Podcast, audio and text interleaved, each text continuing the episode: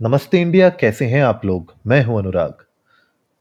और मैं हूँ शिवम। अगर आप हमें पहली बार सुन रहे हैं तो स्वागत है।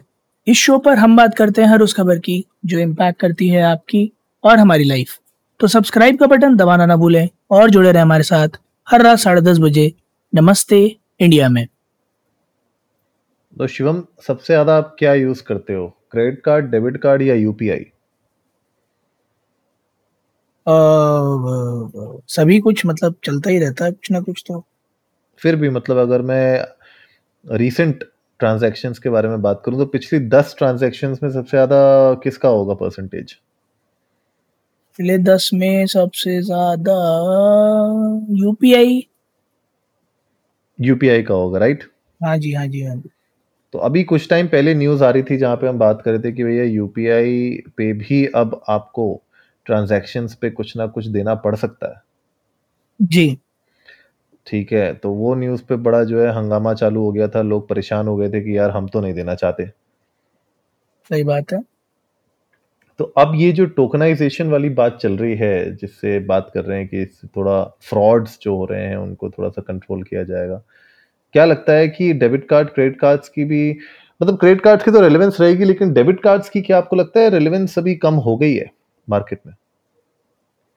यार डेबिट कार्ड की रेलेवेंस एक्चुअली में थोड़ी कम हो गई है except for the very fact कि अब वो एटीएम से अगर आपको कभी मजबूरी में कैश चाहिए किसी चीज़ के लिए तो आप यूज़ करते हो या फिर अगर आप डाइन आउट्स वगैरह पे जा रहे हो और आपको वहाँ कोई ऑफ़र क्लेम करना है या फिर किसी ऑनलाइन वेबसाइट पे डेबिट कार्ड पे ऑफ़र है, तब, वरना जो वो फ्रीक्वेंसी थी ना डेबिट कार्ड ट्रांजेक्शन की ऐसी काफ़ी हद तक डिक्लाइन हो गई है एक्चुअली में।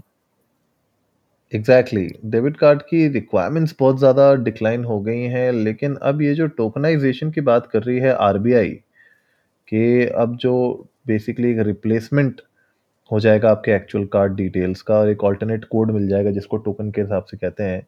ये एक्चुअली आईटी में कोई नया कॉन्सेप्ट नहीं है, बहुत पुराना कॉन्सेप्ट है। थोड़ा आप बताएँगे हमारी जनता को ये टोकनाइजेशन होता क्या है और ये अभी जो डेबिट कार्ड्स और क्रेडिट कार्ड्स में किस तरीके से यूज़ होने वाला है?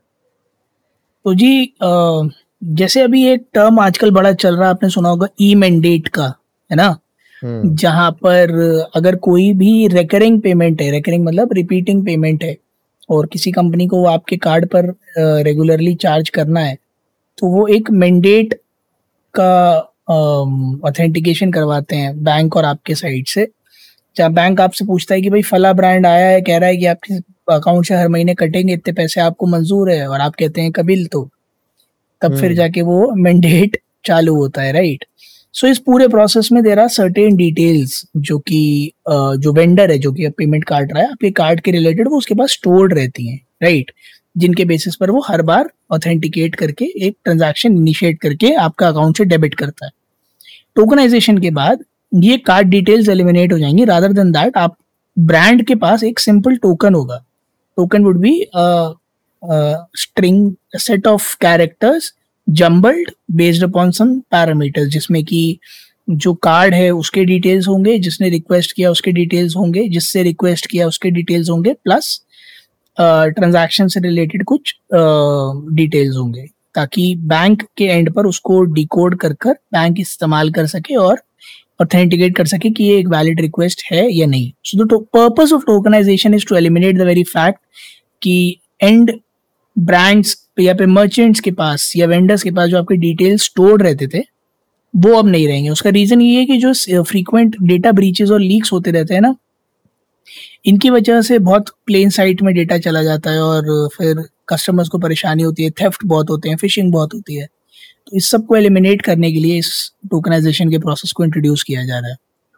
तो क्या ये टोकनाइजेशन प्रोसेस मैंडेटरी है कि मतलब क्या है अभी प्रोसेस नहीं नहीं नहीं मैंडेटरी नहीं है। मैंडेटरी बिल्कुल भी नहीं है। अगर आप चाहते हैं अभी भी अपने कार्ड डिटेल्स डालना तो आप बिल्कुल डाल के कर सकते हैं। फ़र्क सिर्फ़ इतना सा है कि इसके बाद आप जब भी ऑनलाइन ट्रांजैक्शन करने जाएँगे आपको हर बार पूरे डिटेल डालने पड़ेंगे क्योंकि कोई भी आ, आपके डिटेल्स सेव कर कर नहीं रख पाएगा वेंडर तभी आप देख रहे होंगे अगर आप आजकल ऑनलाइन ट्रांजैक्शन कर रहे होंगे तो अनुराग एक टिक दिखता होगा आपको save as per RBI guidelines exactly है ना? तो वो इसीलिए है कि जब आप उस पर टिक कर देते हो ना तो वो आरबीआई के पास जाता है, कहता भैया, इनके नाम का एक टोकन दे दीजिए हमें, हम रख लें, क्योंकि डिटेल तो आप रखने नहीं देंगे। तो बिल्कुल सही बात है डिटेल तो रखने नहीं देंगे। तो वो वो टोकन इनिशिएट करने के लिए आपसे मांगते हैं बट मैंडेटरी नहीं है, आप ऑप्ट आउट कर सकते हैं इससे। हम्म ये एक्चुअली में बहुत इन्फॉर्मेशन आपने बहुत सही दी, कि अगर आप लोग मैंडेटरी अगर ये तो है नहीं, लेकिन अगर आप लोग नहीं करते हैं अपने कार्ड को टोकनाइज तो हर बार आपको सारी की सारी डिटेल्स डालनी पड़ेगी क्योंकि अब कोई भी वेंडर आपकी डिटेल्स को स्टोर नहीं कर सकता। ये तो चलो एक एक अच्छा पॉइंट मुझे लगता है कि हो गया है जहाँ पे अगर आप चाहते हैं तो टोकनाइज कर लीजिए पर अगर आप नहीं चाहते हैं तो नहीं करिए। कुछ प्रोज एंड कॉन्स हैं ऐसे जो जनता को जानने चाहिए टोकनाइजेशन से रिलेटेड कौन सबसे बड़ा यही है कि आ, आप जो डिटेल्स है ना प्लेन साइट में जैसे अभी तक देखते तो थोड़ा कन्वीनियंस रहती थी वो कन्वीनियंस हम्म। चली जाएगी कि हाँ भैया कार्ड नंबर देख लिया और हो गया कहानी क्योंकि हो सकता है कि वहाँ थोड़ा सा हैसल हो प्लस अभी इनिशियली थोड़ा सा हैसल हो सकता है आपके लिए हम्म। जहाँ पर जैसे अभी आप जितने मेरे ख्याल में सभी लोग एक्सपीरियंस कर रहे होंगे जिन लोगों के जैसे नेटफ्लिक्स के पेमेंट कटते हैं या फिर ऑटो हम्म। डेबिट है रेंट वगैरह के या फिर उन चीज़ों के उन लोगों के पास ये मैसेजेस आ रहे होंगे कि your e mandate has been tokenized right तो ये भी थोड़ा टाइम ये जो इनिशियल फ़ेज़ है इसमें थोड़ी सी हासिल ज़रूर है। बाकी प्रोज की अगर मैं बात करूँ तो प्रोज तो ऑफकोर्स सिक्योरिटी परस्पेक्टिव से it's it's a great deal क्योंकि टोकनाइजेशन uh, के बाद डेटा थेफ्ट के चांसेस रिड्यूस सिग्निफिकेंटली क्योंकि प्लेन okay. साइड में डेटा स्टोर नहीं होता। बट एक जो अनुराग मुझे लगता है कि सबसे बड़ा कौन है इसका वो वो है कि जो हम लोगों को आदत है ना कार्ड नंबर डालने की और सीवीवी डालने की वो छूट जाएगी।